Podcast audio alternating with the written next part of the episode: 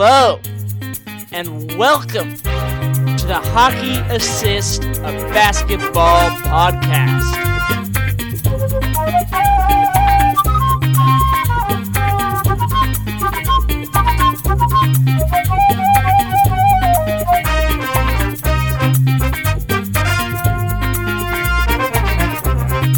Here, we have conversations that give basketball fans deeper perspective on the game by connecting what's happening on the court to the sport at large. My name is Nolan Cope, and here with me, as always, is my co-host Riley Gaucher. What up, Mr. Cope? How you doing? You know, it's an, another week in the life of an American in 2020. I know that it's officially 2021 now, but after the events of last week and the chaos of the sporting world, I feel like the energy of 2020 is carrying over at least into the start of 2021.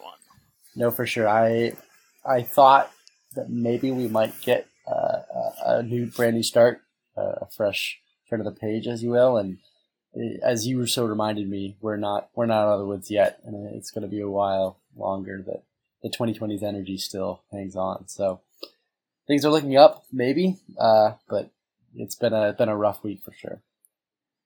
Yeah, and I know you and I are, are both starting our own new semesters this past week. Myself as a teacher of middle school students, yourself as an architecture master's student. Uh, so not, not quite. I can't misrepresent myself. Still just finishing undergrad, but you know. I thought I thought with your with the architecture program at Cal Poly you get the masters no, and the undergrad. No, Was that a lie? I've been told. Yeah, that's a lie. Um, I, will get a bachelor's of architecture, which is different than a bachelor's of arts and bachelor of science. It's a professional degree, um, so it counts for more than a um, accredited degree from a four year school. Um, but it is still just an undergrad, and if I was to go on to grad school, that would be where I would attain a master's. Got it. For all the listeners out there who don't know, both Riley and I met while attending university at Cal Poly San Luis Obispo. That's actually where we met Jake as well, our wonderful guest slash suffering Knicks fan from last week. So beautiful school, beautiful campus, Make sure to stop by and say hello whenever you're around San Luis Obispo. But Riley, we've got a lot to talk about today. So much. A lot of a lot of what's happening in the basketball world today is fun and exciting, but a lot of what is dominating the radar, the news cycle today are the same problems that are being faced all across the United States in worlds beyond just sports. But before we get there, we are going to uh, going to slightly unveil and rebrand a new segment that we were beginning last week. Basically, to start off the show, before we get into the meat, before we get into the good stuff, the reason why we're here having a conversation, that deeper perspective, we want to talk about the some of the things that we like and things that we don't like going on in the NBA right now. So for some of you that may sound very familiar. Yes, uh, for those of you who are aware and those of you aren't, um, that's a direct ripoff of my favorite basketball writer and, and, someone both Nolan and I look up to, I think, uh, quite a lot, which is uh, Zach Lowe, the senior writer for ESPN. Um, I've learned a ton from his perspective, and I I have to be careful that I'm not strictly parroting everything that he thinks about basketball because uh, he's someone who I think brings a lot of balance and, and an appreciation for the little things and also you know uh, really really good perspective. Um, and so we're gonna attempt to steal his signature column, which is ten things that he likes and doesn't like about the NBA, and do our own little version as a as a tribute, as a little bit of homage. Um, to him and, and what he brings to the NBA world. Yeah, it's a column that if you're like me and you don't want to pay tons of money to ESPN, the Zach uh, Lowe columns are now behind a paywall, which is devastating. Tragedy. So tragedy. we're going to be moving forward with calling this section things we like and things we don't like. However, we are calling on you, the audience, to suggest new names for this section because Riley and I tried and failed to come up with anything catchy enough that represented what we were going to talk about. So, without further ado, let's get into the things we like and things we don't like. To start things off, something that I really like about the beginning of this season has been the Celtics' depth and development of some of their non marquee guys. We know that Jayson Tatum is an all star and budding superstar. We know that Jaylen Brown is a budding superstar and should absolutely be in the all star conversation for this year, maybe even the most improved player conversation. We know that Marcus Smart is an all defensive talent, but those three guys aren't enough to get the Celtics victories. And what I've enjoyed seeing throughout the beginning of this season has been the development of young big man Robert Williams, aka Time Lord, and the best nickname, the best nickname in the NBA, hands down. And so he's come in and he's provided big minutes while Stevens is still experimenting with Tristan Thompson and Daniel Theis starting lineups. I think this big rotation is actually a little deeper and a little bit more crowded than we've had before. And something that is a big critique of Danny Ainge and the Celtics front office lately has been their inability to hit on draft picks. But I think that may have changed this year after the addition of Payton Pritchard, aka P Rabbit, nickname from the seminal Eminem movie Eight Mile. Not only did he get a, a high IQ game winner put back the other night, but he's hitting threes at a solid rate and providing really important Kemba Walker impersonation minutes to get another ball handler in there to help run the second un- unit and spot up and get make shots from the outside. So I've been impressed with uh, guys like that uh, over on the Celtics. They've been really fun to watch. If you haven't tuned in uh, when P Rabbit gets in the game, please do because he is one of those rookies who comes in with an immediate high basketball IQ. I have I have not had the chance to watch him, but I hear really really good things, and I'm exciting for the Celtics that their depth is is uh, so reliable at this point. Um, the next thing that you wanted to talk about, Nolan, was the Clippers' defense. What did you What did you like or not like about that? Yeah, I wanna I wanna hear your take on this, Riley, because the Clippers are currently in third place in the West, considered one of the few teams to be serious title contenders to take the Lakers off their throne. And their two star players are two of the best defensive players in the league Kawhi Leonard and Paul George.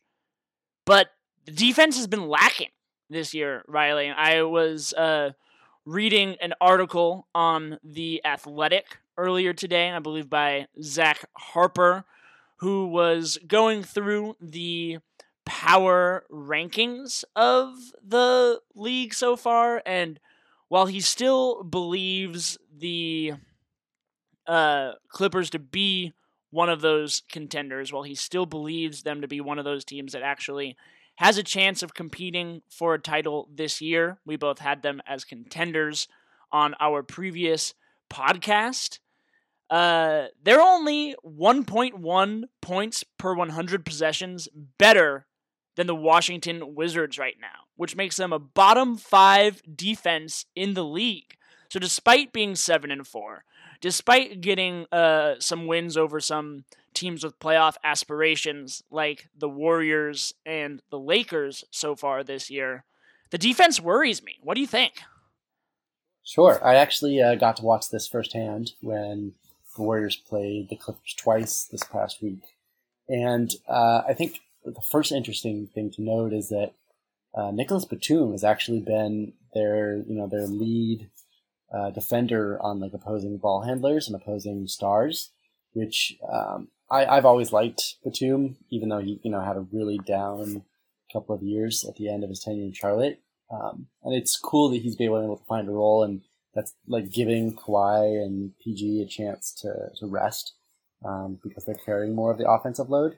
But I think it is an interesting thing to see if that continues and if they get into the playoff. You know, when they decide to to put an all world defender like Kawhi or like Paul George onto some of these opposing um, defenses. And and the one thing that I took away from their games with the Warriors is that they have a lot of really talented defenders. Um, and that, that allowed them in that first game to totally shut down Steph Curry. And even in the second game, they were playing um, really aggressively, you know, to, to double him right. and whatnot. And I think they have the talent to, to make those schemes work, but I don't think there's the cohesion yet to lead to success. Um, and even with Steph out of the game, that's when the Warriors made a massive 20 point comeback um, in the in the second of those two baseball series sort of matchups. Um, and that was that was when I was like, okay, you know, they might have a lot of talent, but they're not executing a high level right now, and it's it's it's certainly like you said, worrying for their their long term outlook.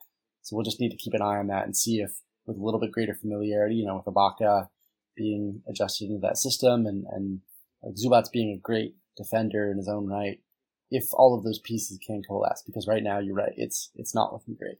They should not be getting absolutely flame thrown by uh, the Warriors bench. Yeah, and uh, one thing I have appreciated about Ty Lue, especially compared to Doc Rivers last year, is his willingness to tinker with lineups. You know, get Batum out there, spending a lot of time with Kawhi and Paul George on the court, but also not being married to specific rotations, mixing and matching guys in. So I think there's definitely room to improve. Someone who has been showing lo- hints of lockdown defense this year. And I can't believe I'm about to say what I'm about to say is Andrew Wiggins. Yeah. So this was uh, one of my entries on the list, and I I have to do a couple things. I have to first say that uh, a little bit of mea culpa because when he was traded to the Warriors, I threw a fit. I I was very upset. You know, the the reputation for Wiggins had been about as low as it gets in the NBA, um, and so I was I was just frustrated with the the decision to bring him in, um, and so I, I have to admit that I think I'm going to be proven wrong in that. But the other disclaimer that I have to give before you know complimenting him is that he's as as our friend uh, shout out Nick Lampy will uh, tell you, you know he's shown promises and good starts to the season stretches uh, before, uh, and so uh, there's no guarantee that this stuff is going to stick but what I have seen from him seems entirely sustainable. You know, he's been playing maybe not sensational defense, but just more than solid. You know, approaching lockdown defense, um, averaging uh, over a block a game, which is to me a sign that you know he's being engaged. He's starting to figure out how they want him to play off-ball defense, um, and he he did some great jobs on Pascal Siakam uh, in the most recent Warriors game on the final possession, and he's just he's been hitting clutch shots. He's not been trying to do too much.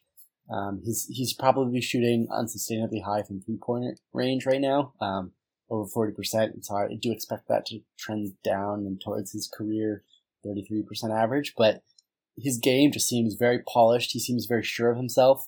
He talked about being happy um, for the first time in his NBA career, which I, I thought was either a subtle shot shot at the the Timberwolves or just you know something that I'm happy for him if, if that's truly how he feels and he's he's figured out and found a home. So I'm excited about his potential to to just be very very steady, be the, the scorer that the Warriors need this season without Klay Thompson in the lineup. And I, uh, my my mindset about him has changed. I, I have to admit I was wrong. It seems like he's giving a really great effort and he's playing within himself and it's producing fantastic results. Yeah, I'm also really happy for the guy to be happy playing basketball, to be playing this game. And while his ceiling is definitely far from the potential MVP that many people thought he was heading into the draft, he doesn't need to be that person on the Warriors. He needs to be Andre Iguodala, right? And where he lacks in the cerebral capacity that Iguodala had, he makes up for it in athleticism. Now, Riley, I want to read you a scouting report. Oh, uh oh. Okay, a pre-draft scouting report. Hit me with it. There's a few good things, a few bad things here. off the charts run jump athleticism. Lateral quickness and length also gives him great potential as a perimeter defender, along with versatility to guard both wing positions efficiently. Plays with a quiet intensity, and while some question his lack of emotion, also never gets too down. The biggest issue is whether or not he has the mental makeup to maximize his immense physical gifts. While some scouts are extremely high on him, there are just as many that question his focus and passion for the game. Now, this is a pre draft scouting report of Andrew Wiggins, but you would be excused if you heard that scouting report and immediately brought to mind the guy that the T Wolves replaced Wiggins with, Anthony Edwards, the number one pick in this year's draft. And he is entering this conversation as one of the things that I don't like after these first few weeks of the season. He has shown some scoring flashes. He's scored. He has showed the ability to dunk the ball over some pro proficient, prolific even defenders like Rudy Gobert, but his defensive awareness has been totally lacking. He's made some questionable plays, most recently uh, with a baffling pass in the last few seconds of overtime just uh, last night. And I think you and I both have uh, similar feelings on Anthony Edwards. So far, what he's seen has been good for a rookie, but I don't know if it is going to translate to future success. And I'm ready to put the label on Anthony Edwards as Andrew Wiggins 2.0. Maybe yeah. not maybe not giving him the full indictment yet. We should probably wait 2 or 3 years for that. But I see all the pieces coming together that uh could lead to a situation like the Andrew Wiggins in Minnesota tenure. What what do you feel about and the the risks or potential rewards of sure. Anthony Edwards as a number one pick and NBA prospect? Yeah. So one of my most strongly held beliefs about basketball um, is that passion for the game and passion for working hard and um, just passion to, to get better makes up for a whole hell of a lot. You know, if you take guys like Pascal Siakam, or uh, for example, on the Warriors, uh, Steph's brother-in-law, Damion Lee. These guys, you know, who weren't highly recruited, maybe in this, the latter's case, even going undrafted, you know, but have worked really, really, really hard to expand their game, to improve their games, to to become more reliable, and have made it to um, even higher, you know, levels than people originally expected. Um, I, I think that in Anthony Edwards' case, I was really concerned when he made the quote about, you know, that he'd much rather be playing football, um, or the fact that he just did not have a, a huge drive. Um, I mean, I think it's interesting that he admitted that first of all, which to me, like even if that's true, it's probably not a great idea. Um, and maybe that's just you know rookie not understanding the, the NBA landscape. But I, I certainly before the draft, even you know when this stuff came out, was really concerned because I think for all the tools that that he has, and, and then Andrew Wynn has. Like, if if there's no desire from the person to play, if it doesn't seem like they want to be there, that's totally fine. It's just I think it, it doesn't bode well for them reaching the pinnacle and being able to leverage the the massive uh, physical and athletic gifts that they have. Um, so I I'm definitely glad that the Warriors did not have the opportunity to pick Anthony Edwards. Um, and I, I still think he could be a really, really good player. He's shown some flashes of some playmaking ability, which I think, you know, speaks to ability to see the court a little bit.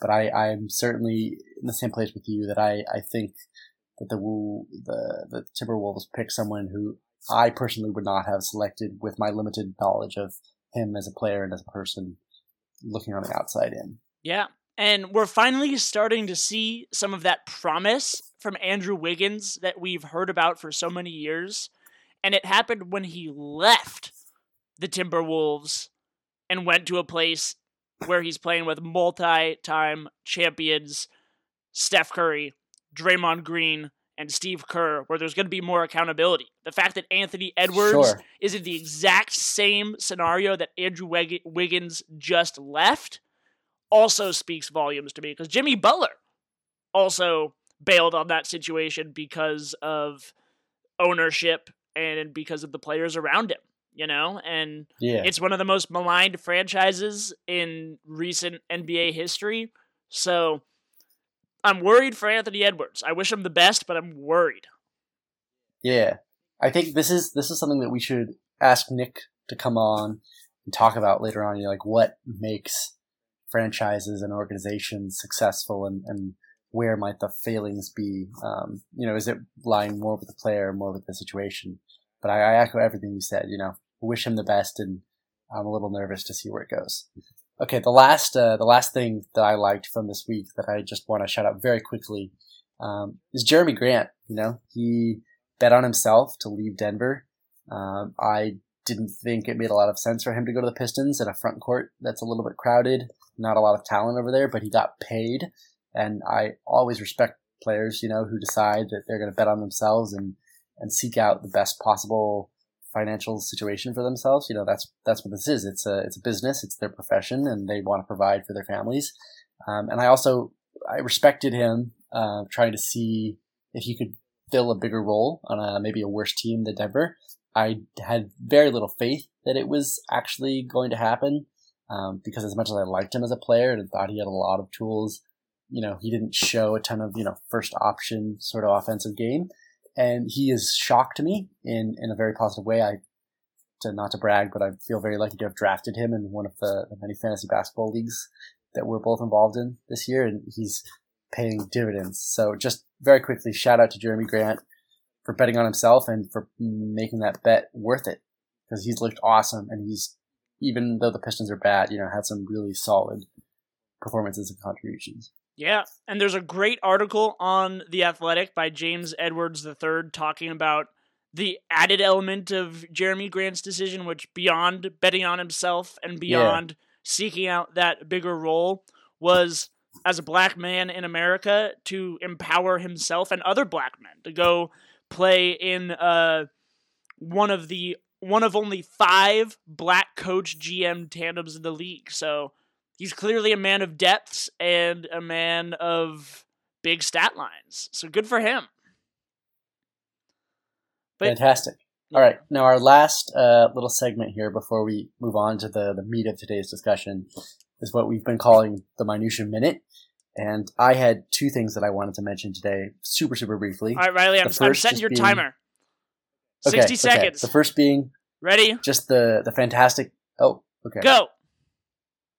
All right. The first just being the fantastic passing highlights we've seen in the last week, whether it was Jokic doing his normal things, LeBron hitting some ridiculous outlet passes against the Rockets, or Steph Curry hitting some left court, uh, left-handed across court passes. I just I I love passing, and it's been a joy to see so many great passers doing their thing. Uh, also, shout out to LaMelo Ball.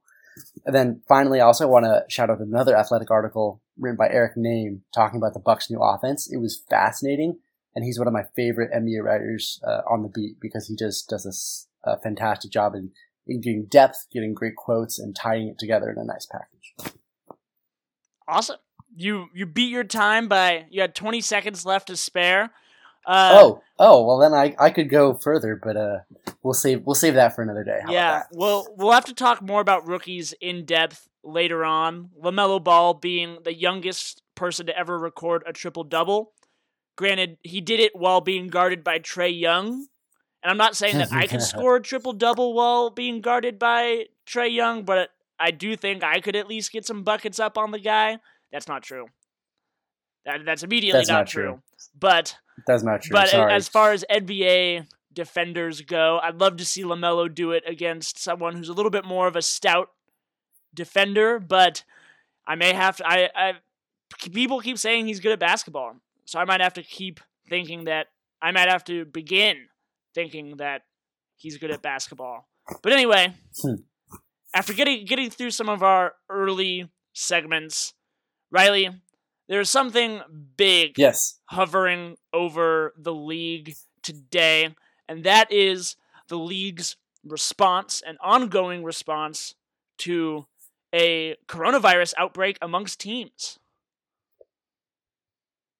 Yeah. Uh, before we, we talk about this further, I just want to set a disclaimer. We're recording this at about 12:30 on Tuesday, um, and so the, the league's protocols and response has literally been changing as we prepped and, and started recording. With um, Woj having a tweet storm as he tried to, you know, keep the league's decisions um, and, and make those public. So we'll do our best to, to react in real time and to try and stay up to date, but we cannot promise that when this episode goes live, hopefully tomorrow, that will still be relevant.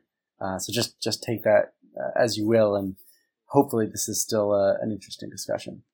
But to start off, um, do we want to just run through kind of what we've seen go down and and and what is causing our current situation in the league to to be as it is? Yeah, Riley, tell us what the hell happened.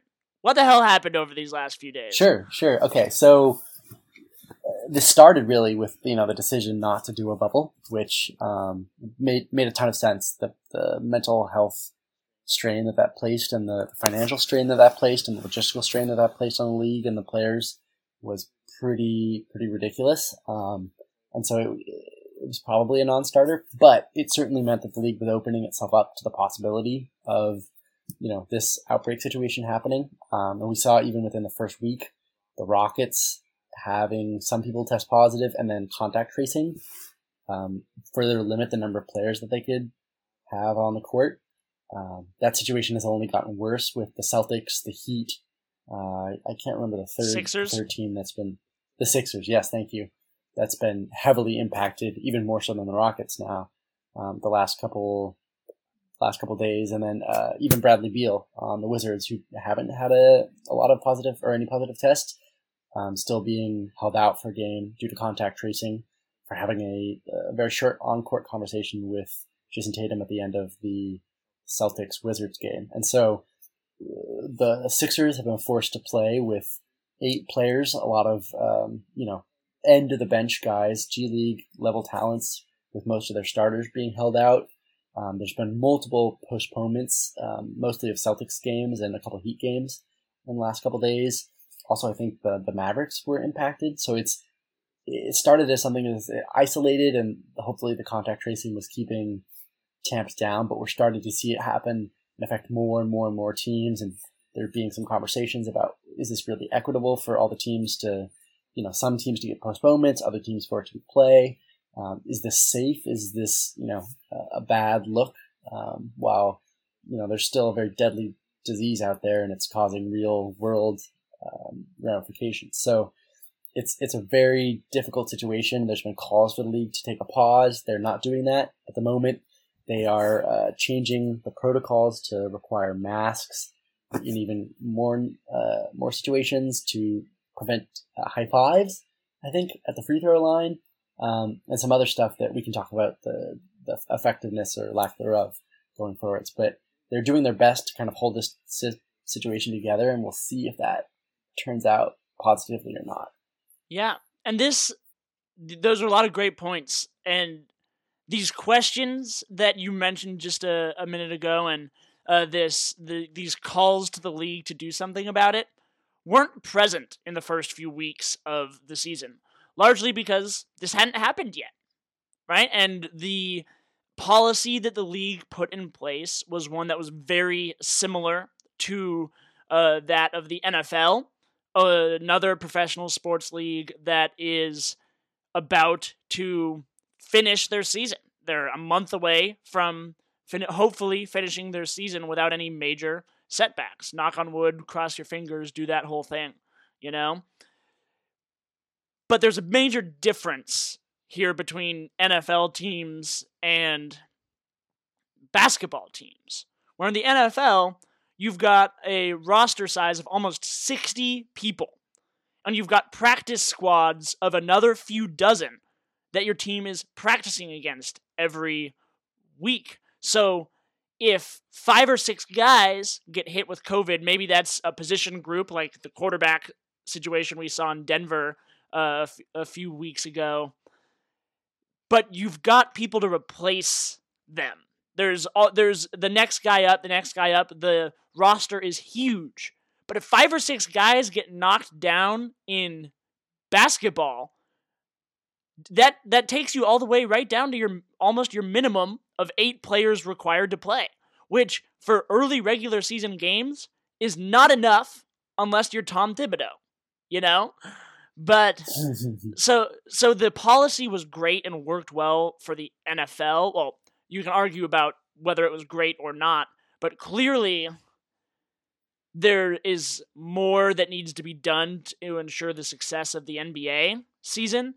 And Woj is tweeting out, like you said, like no high fiving when you are uh, at the free throw line and no talking to players before and after games. And while those are good ideas, ultimately all the league can really do is ask the players, hey, can you respect our rules and not go out into all these places? And clearly, that strategy hasn't worked great so far. Yeah, I think to me the most uh, significant um, change in the policy is that there were there was uh, an allowance of, of guests in players' rooms on the road, and I, I don't know enough to you know to speculate whether that's how players were catching COVID, but I, I think to me that seems like a pretty obvious and it's something that they've now changed. But I think that was a, a place that you know was putting too much trust um, in in people, especially with the nature of COVID, right, and being able to transmit it even when you're not sick, um, being asymptomatic, right. It, that to me was just kind of uh, an obvious thing that, that needed to change. And so the league is now banning um, players from having guests in, in their rooms on the road. And so I'm hopeful that that might help the problem a little bit. I, I question why that was allowed in the first place. I'm assuming it was for the players' comfort, you know, like we all have needs for socialization and, and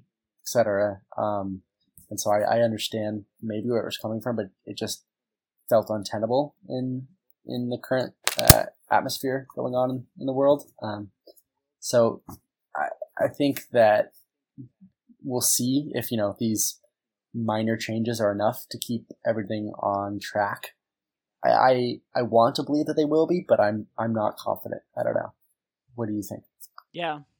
And the problem with a lot of these miniature changes that are being uh, put in place is they're all allowing the players and teams to do the stuff that they want to be doing, but they're taking away a lot of little things. And those little things aren't going to affect the league, they're not going to affect the fan, they're going to affect the players. So I question even having the conversation at all of no guests in the room because if there's no guests in the room while traveling, then it starts to get in a little bit more of a bubble situation. Yes, that's what it takes to get the league going, but we go right back to the question of what sort of toll does that take on the players. So I don't know who sits in on the meeting of the board of governors for the league, but I worry some about player representation and whether they're even going to be able to stop high-fiving each other or giving each other hugs, right? Yeah. Like these are these are things they've been doing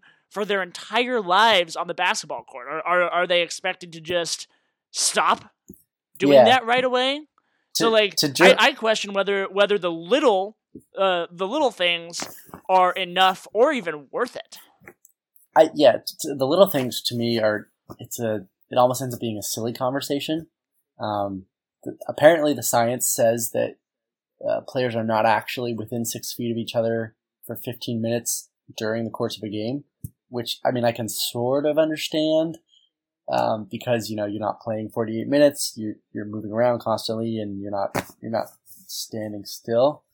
Um, but it's it still kind of feels ridiculous that there won't be high fiving allowed at the free throw line, even though all these guys will be standing literally right next to each other, sweating and breathing and you know exhaling all over each other uh, in the post or, or wherever, right? And so uh, I tend to think that the the things that are being changed on court, or even the masks requirements on the bench, are all uh, window dressing. You know, it's all aesthetic yeah. reasons to to make people feel more comfortable. I don't think that's actually going to result in anything. Um, I think it's kind of the it's unfortunately it's yeah like you said the, the regulation of the players' social lives and personal lives that is going to make the difference whether the league can continue and that's a really fair point about you know how far should we go and how far um, is it worth it you know for these guys to ask them to sacrifice um, you know to, to play a sport for fun. Or for our fun. Yeah. More more correctly. Yeah. And and so uh for me uh, when when with this conversation a few things come to mind you know? Mm-hmm. uh firstly the league needs to accept that when the players enter the arena and go onto the court it is a covid risk when that happens no matter what you get yeah. rid of the high fives you add more masks on the bench whatever it is going to be a COVID risk because of the amount of time the players spent in close proximity, guarding each other. Right? I don't like. I don't really care what the science says. Uh, oh, they're not six feet apart. For, uh, uh I'm a disclaimer. I care about science, but I'm not going to care about the specific statistic that says the players aren't within six feet of each other for more than 15 minutes in the game because running the fast break is a different thing from guarding someone where you're breathing into each other's faces. Transmission is going to be a lot easier there.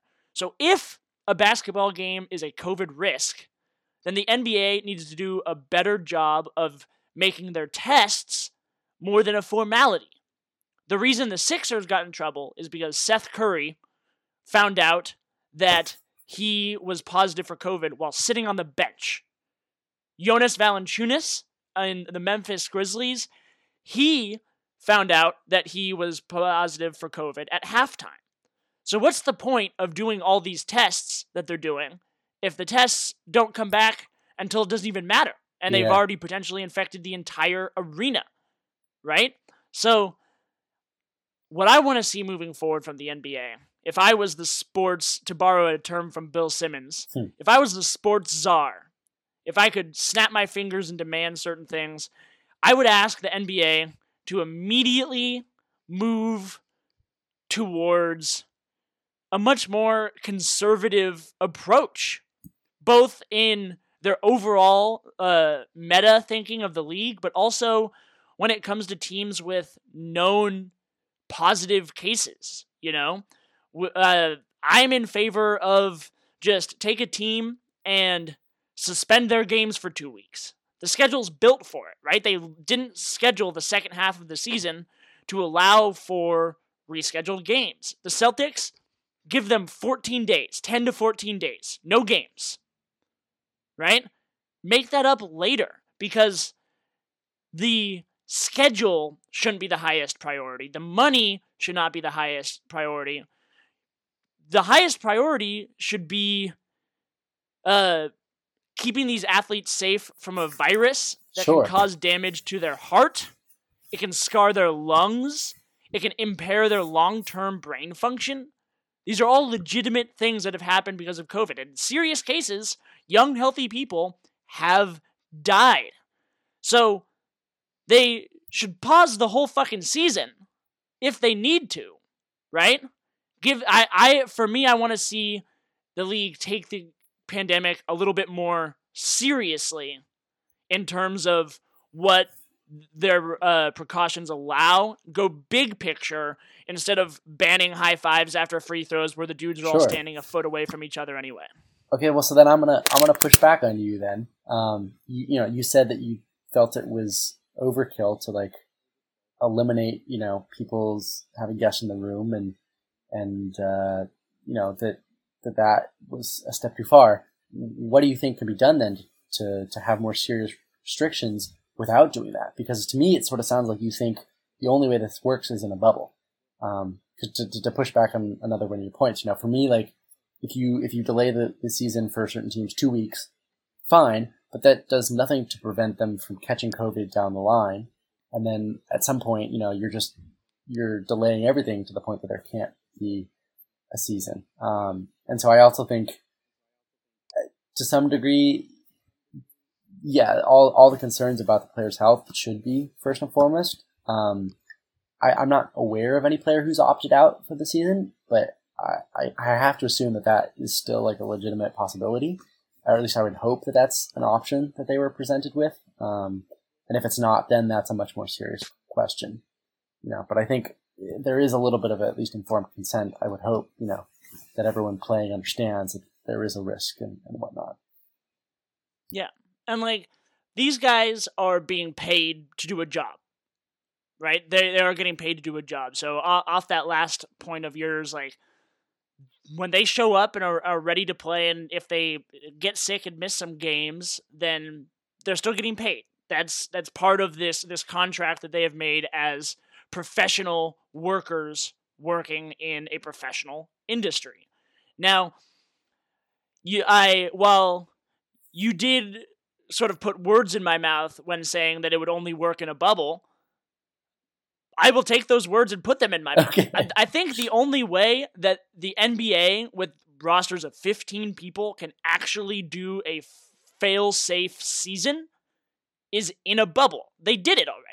There were zero yeah. positive tests while in the bubble. They played a few months of basketball games and then they got out of there.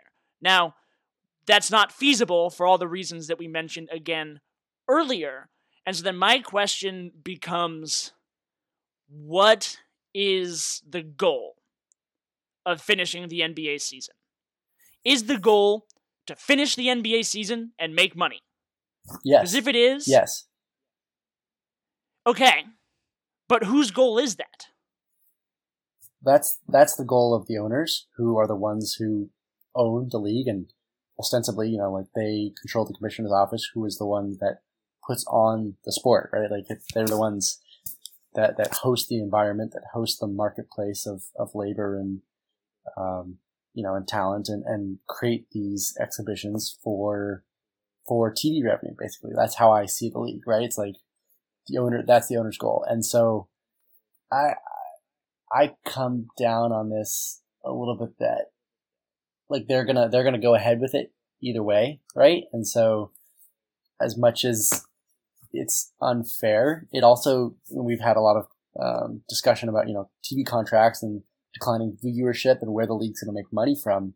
And so to me, like especially the bubble, but but even the season, it's a question of you know if they aren't able to deliver on that contract, does that allow those TV stations to tear up the agreement that that is subsidizing all of this that makes this league possible?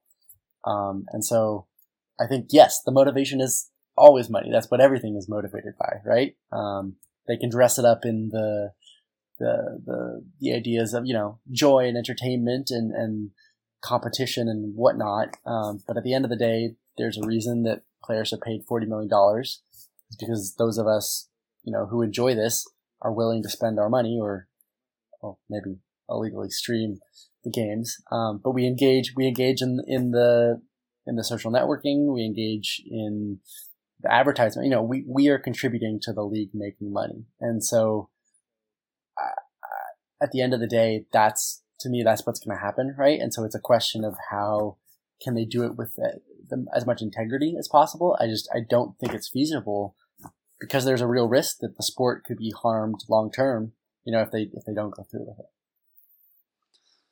Yeah. You you make some really good points. And in the real world, I would probably ask for a few minutes to think about all those things and process sure. those things. But me sitting here silently would make for a really horrible podcast. So I'm gonna jump. I'm gonna jump back in and, and say like, like you're right. Like like the league is a business. It comes down to money. The players are making money. The owners are making money but we're not but and i am a self-proclaimed idealist mm. and oftentimes that idealism comes into violent conflict with realism right and so i appreciate you bringing me back to a little bit more of that like that whole reasoning for doing what we're like why the league is doing what the league is doing yeah it just brings it just brings me back to wanting to hear a little bit more about the player's perspective. Because for me, like it's a phrase that's been thrown around the internet a few times and I've really come to believe it over the last several months is that sports is a reward for a functioning society. Mm-hmm. Right? We did not develop professional sports until we were in the throes of modern civilization. We were past industrialism. We were past the World War. Well, well actually, I- entering as, into the as World a history major, though, what oh, how, what would you say to like Roman amphitheater, uh, the Colosseum? You know, I feel like that's that's a form of sport that's been around much longer than even modernization and industry. Oh, you're you're absolutely right. And the gladiators in the Roman Colosseum were a major viewing for a functioning Roman society. Okay, yeah, And Yeah. the gladiator rings fell off in popularity when Rome started getting sacked every dozen years because the emperors couldn't do anything.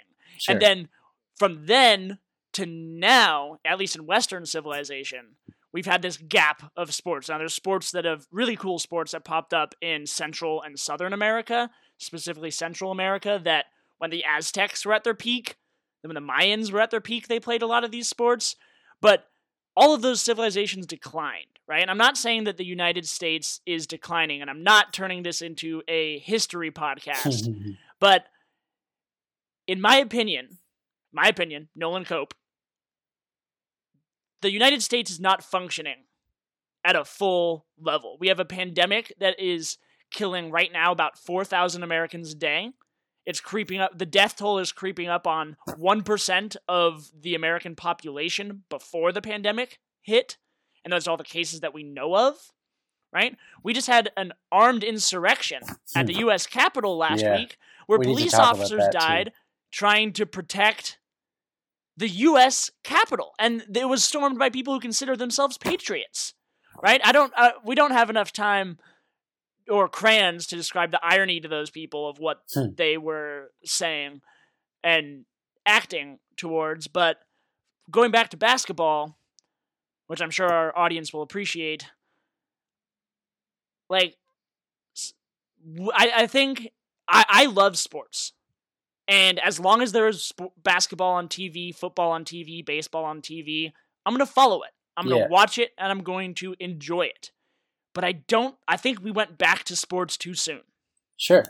Can I can I You respond know, to this? and like I, w- I would have loved to see time, energy, dedication put towards turning these arenas into vaccination centers to get people like healthy so that we could go back towards playing these beautiful games and these beautiful sports and I know that that is far too much in the realm of idealism, but what do you think? Yeah, yeah. Um, I, I'm glad that you brought up this point because I was fully on board with kind of your position on this earlier this summer, um, and I, I still, you know, am sympathetic to some of those ideas, but my my mind has been changed a little bit on this point um, by actually Sam Esfandiari, who's a, a big guy on Warriors Twitter and hosts the, the Light Years podcast. Um, and his point about this has been twofold. It's like one, if you know, if sports is a, reward for functioning society, then we can't think about it as a private business, right? It's got to be up to the government to say, okay, society's not functioning. We are going to ban you from carrying out the, you know, in the same way that we've had lockdown orders and we've had, you know, shutdowns and, and restrictions on what kinds of businesses can be open and what they're allowed to do, right? As much as I, I share your idealism, I'd like to see the the country be taken care of first and the, and the pandemic be solved.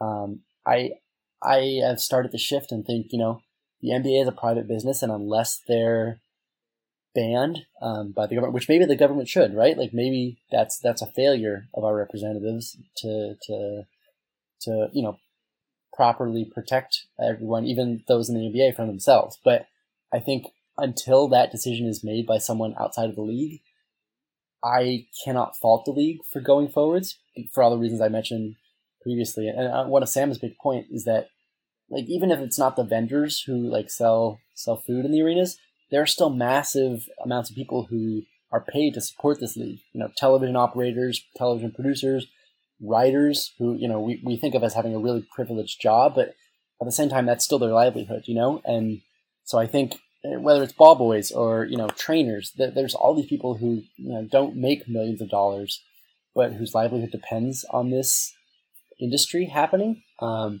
and then there's also just the, the benefit to everyone, like the collective mental health of everyone to have a little bit of escapism. And so for me, I, I, I see what you're saying and I, I agree to some extent, but I, I think it's, it's asking too much of a private organization, you know, to, to take up the responsibility of, you know, saving the country first or, or sacrificing their own interests. Um, because I think that's what it comes down to, right? It's like, when the government doesn't act in people's self interest, I, I I hold them accountable.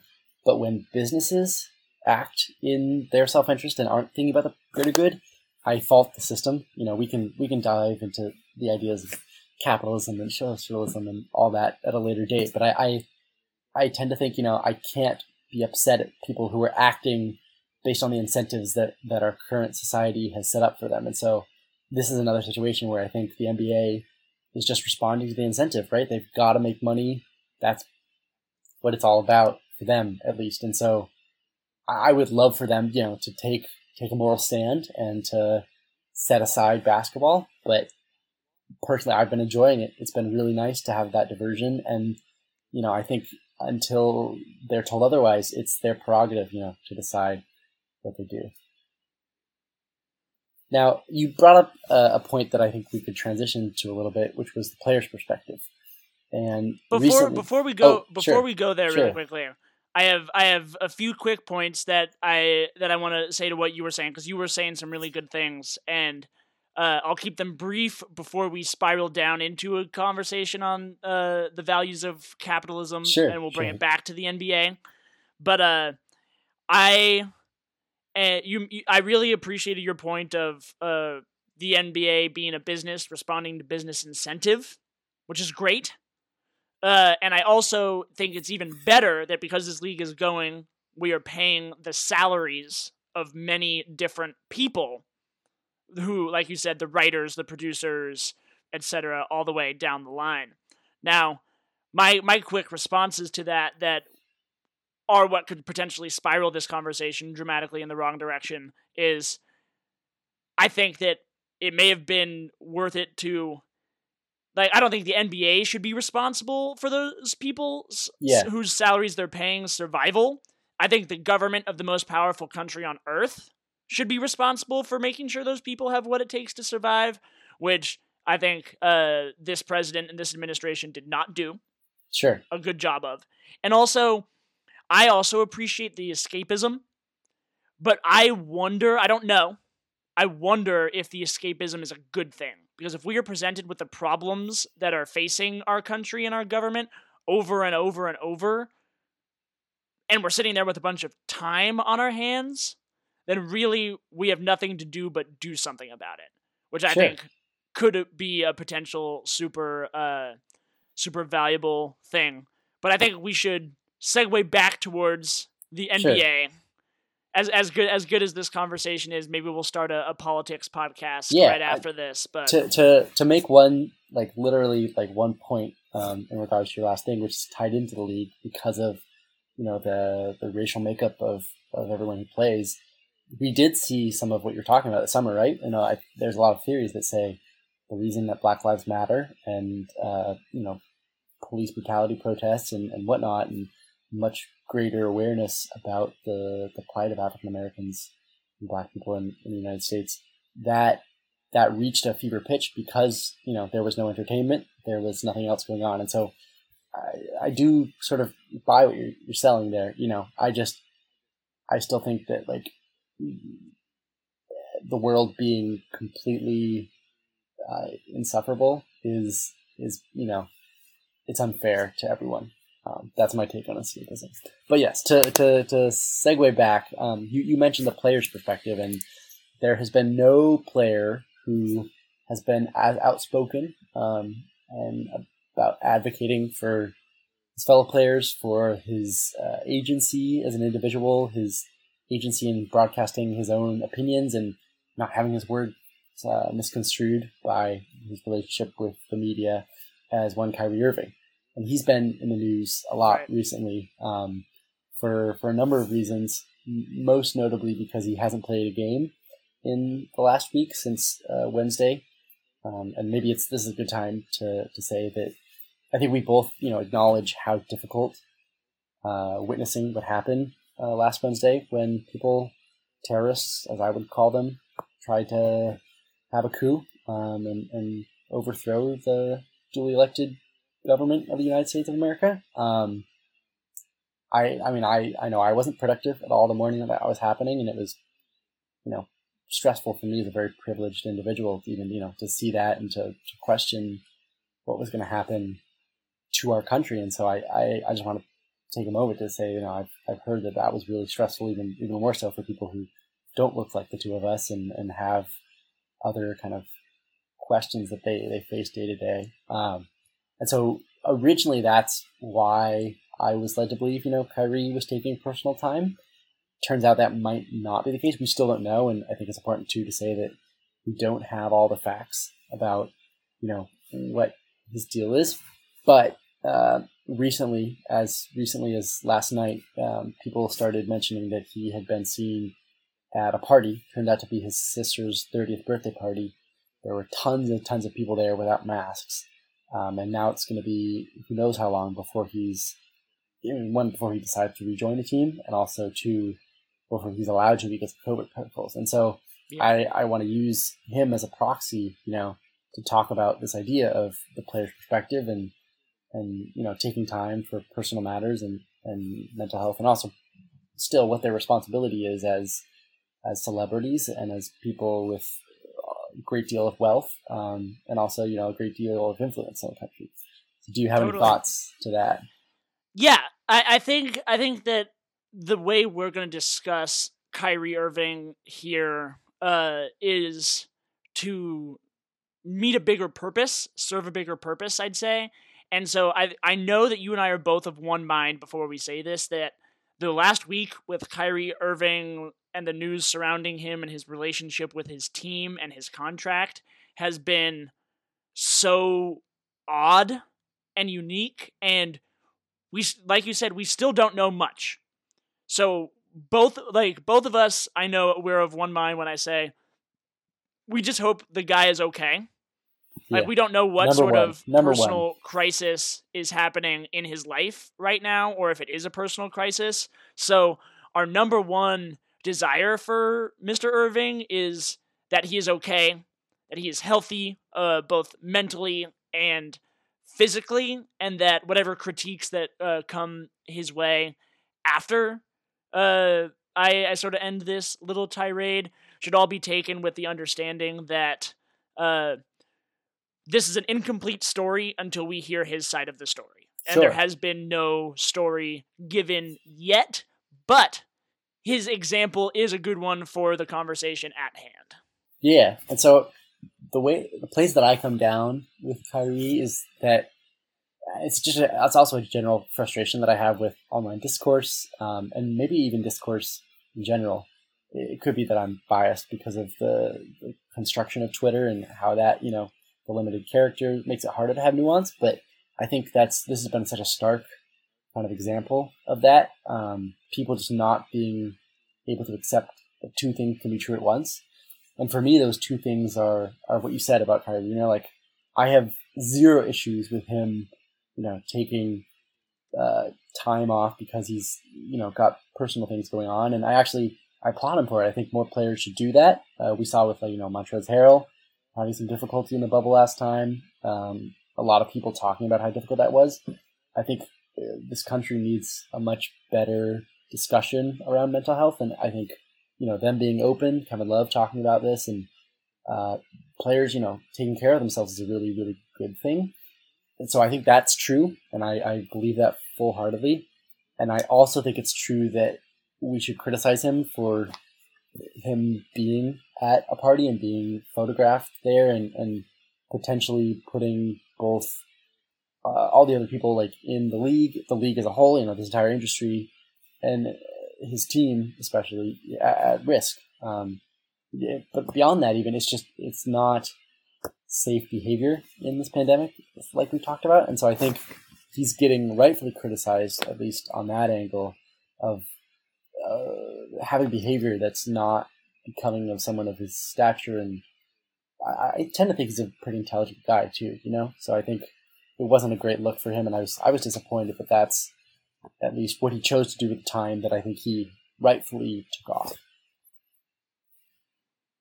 Yeah, um, you you make you make a, a ton of really good points, and I want to tie it all back to uh, something that I began uh, mentioning earlier, where uh, there and sort of put a caveat on what I was saying earlier. Earlier, I said there was no way this league could work unless we're in a bubble, but that's not true. The only other way that this league could work is if all the players get on board with, hey, we are getting paid this money, we have a contract.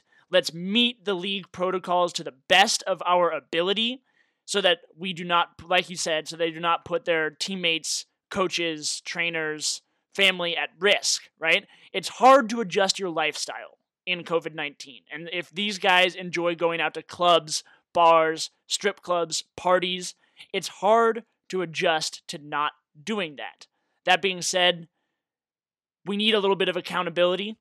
And there will be some random cases where you get exposed to your mom or your sister or your significant other, you know, who may who may have it. That's just the nature of this disease. But we do need that accountability and that responsibility of players not going overboard and putting themselves in high risk situations like Kyrie was seen doing in a video last night. Yeah, and I think I, I fully understand how hard this is. You know, I've been in conflict a little bit with my parents a couple times because there were some things that I, you know, felt were reasonable risks, um, and that were not, you know, uh, irresponsible. But for them and the, the bubble with my grandma at home, you know, it just was a non-starter. Um, and so that was that was tough. But at the same time, you know, I've been invited to parties that I haven't gone to um, during the pandemic because as much as I wanted to, you know, like I felt I felt uncomfortable, and I also felt that it was my duty to society at large, right? You know, to to do what was being asked of me. Um, and so that's where I think there is a lot of frustration out there. You know that there's there's a lot of burden that comes with the, the position that these guys are in and, and what they're asked and, and fandom and celebrity and whatnot. But at the same time, you know, all the rest of us, or at least those of us who are acting, you know, in the best interest of, of the country and, and the health of everyone around us, we're making sacrifices. And so it's just frustrating to see players, especially ones that don't have a great track record um, of, of always doing or saying the right thing. Um, I'm thinking of maybe James Harden, you know, as another example, right, of, of him being at strip clubs in the middle of a pandemic. It just, it's hard to, hard to swallow for me. Yeah. And, uh, yeah, you, you, you, you make a lot of great points. You say, said a lot of important things, and it is, it is a hard to swallow reality. Now, that doesn't mean people are going to stop trying to fix these sort of things. And one solution that I know has been offered by some pundits on NBA Twitter in particular, and may, and a few actual bigger media outlets, but not some of the ones that I respect a little bit more than others, is that all of this can be avoided if the NBA players jump the line, get the vaccines, and are therefore immune and able to finish out the season. Riley, what are your thoughts on on that solution? Yeah, um, so I, I got into a number of actual Twitter debates about this the other day, and the the main question seems to be like one, is it a good idea? And two, would it be a good idea for the league to do? Um, to start with, I'm going to set aside the first one because I think the second one, there were people arguing that you know like there wouldn't be blowback, and I just I think that's naive. You know, I think um, with the politicization of of the league, um, you know, it's been partly their choice, right, to to to try and address their players' concerns and support their players, and we saw that in the bubble with you know a lot of uh, endorsement of social justice messaging and, and, you know players leveraging their platform, right, to to get that message across. Um, and so I think that unfortunately has has meant that the the strongest critics out there of the league would just have a field day, you know, if the league decided to jump the line, quote unquote, and, and secure 5,000, uh, a thousand vaccines, sorry, 500, a thousand vaccines or whatever it takes, you know, to make sure that everyone in the league is safe. Um, so I, I tend to think even if in, in the grand scope of things, you know, 500 vaccines is nothing, right? Like it, it's, they're producing thousands of them every second is what I've heard. Um, but I, I just think from a uh, public relations standpoint, it's almost a non-starter, which is unfortunate because to, to address the, the first part, I think it would make a lot of sense. And to kind of go along with my my sort of business interest point from earlier, I think it's a it's more in the government if there aren't enough vaccines or they aren't being distributed, and if somehow just like the testing in the bubble, right? The league was able to secure enough testing for themselves, and uh, it started out being like a kind of bad luck, but the the reality was, you know, they're going to do what's right for themselves, and if the the broad, you know, benefits of people getting enjoyment from this, and also from just having 500 more vaccinated individuals who are, who are traveling across country who have a lot of connections, I, I, tend to think that if they were to get vaccinated, it might it might in the broad scope of things be a plus. Yeah, and so I think with the bubble and with uh, that thought that you just said of maybe the league taking initiative on this wouldn't be such a bad thing. Like, I think there is. I, I think I it would not be a reach to, for me to say at all that I trust Adam Silver to do a better job at responding to this pandemic than our current administration and government in Washington D.C. That being said, I was shocked that this was actually ever like a conversation that began to yeah. gain any traction because the CDC has very clearly laid out the people who need to be getting this vac- vaccination first. It's first responders and it's the elderly and at risk individuals, right? And I don't think there should be a single vaccine given out to a person in this country until every single person who is willing to get a vaccine in those first responder at risk populations get one. And NBA players are some of the most physically fit people in our country. They are in the 0.001%.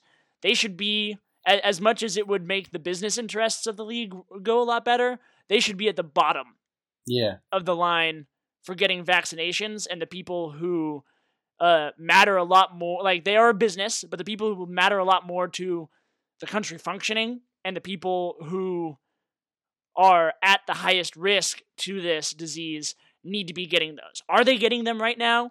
No. Does that make it an easier? Uh, doesn't that make it easier to argue that the league has a little bit more of a right to do these things? Yes. Should it be that way? No. And I'm hoping that starting January 21st, our country does a big 180 and starts actually getting this vaccine out at a reasonable clip. Sure. Um, I think for me, that kind of draws interesting parallels to uh, when a bunch of representatives who had been, you know, downplaying the vaccine or, or not supporting, sorry, downplaying the, the coronavirus, you know, or not um, supporting like strict lockdown measures and stuff. Um, they ended up, you know, getting the vaccine and and posting about it very publicly on social media, um, and that created a lot of interesting, like, kind of emotions. And my my one takeaway from that was, I was curious if the like the press, you know, of these people who might have a lot of followers and, and uh, supporters who are anti-vax, or at least you know didn't take it seriously enough and, and weren't as concerned as they probably should be I, I can't answer this, but I think it's an interesting question about does them, you know, endorsing the vaccine and, and like I think uh, Marco Rubio was one of these people, right? Like, does the benefit of him at least showing the people who trust him and, and support him that he is willing to take the vaccine um, and, and he believes in it, like, does the, the benefit of that message getting out there outweigh the the it's not irony um, the sacrilegiousness, I guess, you know, of somebody who, who was contributing to making the situation worse being protected from it early. And so I think we can draw the same question to, um, to the players. You know, I I don't have an answer to this, but I think it's an interesting thought about you know does them all getting the vaccine and like showing that it's safe and uh, showing that it works and, and whatnot, would that convince people who might be more skeptical? Um, I, I, can't speak on this, but I, I know that there is a, a certain distrust of, of the medical profession um, among the African American community because a lot of you know bias in the way that medicine is is dealt out and you know not listening to uh, the black people in this country when they, they talk about their symptoms or talk about what they think is wrong and um, that that's a whole other conversation. But I, i'm wondering and i'm curious if you have thoughts you know might there be some some net public benefit to these very famous people uh, endorsing and, and spreading the message of you know get vaccinated and, and how important this is? I don't know. Yeah that's that that's a very interesting point and uh there absolutely would be a net positive. You know, like like or I, I, I don't know if like where it would be a necessarily a straight net positive. Yeah. yeah. But I think it would definitely be a, a positive thing to have these Republican lawmakers and these high profile celebrity athletes uh, have make the decision to receive the vaccine, you know? So uh, I think it all relies I think it all goes back to the federal government having a good plan for rolling out this vaccine out. And eh, like yeah. you said, if they are creating vaccines thousands by the second, you know, then there needs to be a schedule that not only gets them to the people who need them, but the people who want them. And then having this rollout of then, okay, now this group is eligible. Now this group is eligible. So maybe by playoffs in the NBA schedule, the players are eligible. You know, yeah. the players can can get these things and now, I I will stand by. I really don't think that they should be getting them over yeah. like no, the, I, the first responders. But I don't I don't know how many people out there are making that argument. But I, it, it's interesting. Yeah, I think I think there could be there could be that positive angle there that I hadn't been thinking of before. Sure, cool. Well, we could keep on this subject all day. We could spiral into a conversation about uh, the best you know, economic and, and governmental structure for the United States of America. Unfortunately, I think we're sort of out of time, and I'm sure that our listeners are starting to have their ears bleed just a tiny bit. So this is probably a great place for us to leave this conversation. Nolan, do you have any last thoughts before we wrap this all up for good? Yeah, absolutely. So, uh, I had a lot of fun recording today, and I hope you listeners out there had a ton of fun listening. So, we are a new podcast. This will only be our fourth released episode, and I'm making a request to each one of you listening to this podcast. Number one, if you haven't already, please press the subscribe button to get that notification whenever your next podcast is released. But also, please, if each one of you listening suggests this podcast to one person who you think might like it, then uh, I think we really have a chance to get these conversations out to a lot more people. So my request for you is hit that subscribe button and please recommend this podcast to just one person who you think might like it. Send them the link, send them the name, tell them that it's uh it's it's your friends or your internet friends who are looking for a little bit more support. Yeah, and if if we'll, we'll go even further, if if you're willing to do that, you know, and if you are successful at least in getting someone else to listen, hit us up on Twitter uh, at hockey underscore assist, and we will shout you out either online or maybe even in the next episode because we really do truly appreciate all your support. All right, wonderful. Uh, I think that's it from my end too. Um, hopefully, we will be back next week with a topic that's a little bit more lighthearted and fun because things have gotten better out in the world, but no promises out there. Uh, so, without further ado, thank you so much for tuning in. This has been the Hockey Assist. You can look for new episodes dropping each Wednesday morning, and you can still find us on Apple Podcasts, Spotify, or wherever you get your podcasts. If you have feedback or you were able to, to recommend us positively to someone, don't hesitate to reach out either by leaving a comment uh, underneath um, the podcast on, on your preferred player, or hitting us up at Twitter again at hockey underscore assist, or you can find me at Bad Luck Riley 12. We hope you enjoyed the show, and we cannot wait to bring you more. So for Nolan Cope, I am Riley Gaucher, checking out of episode four. Thanks for joining us. Have a wonderful day.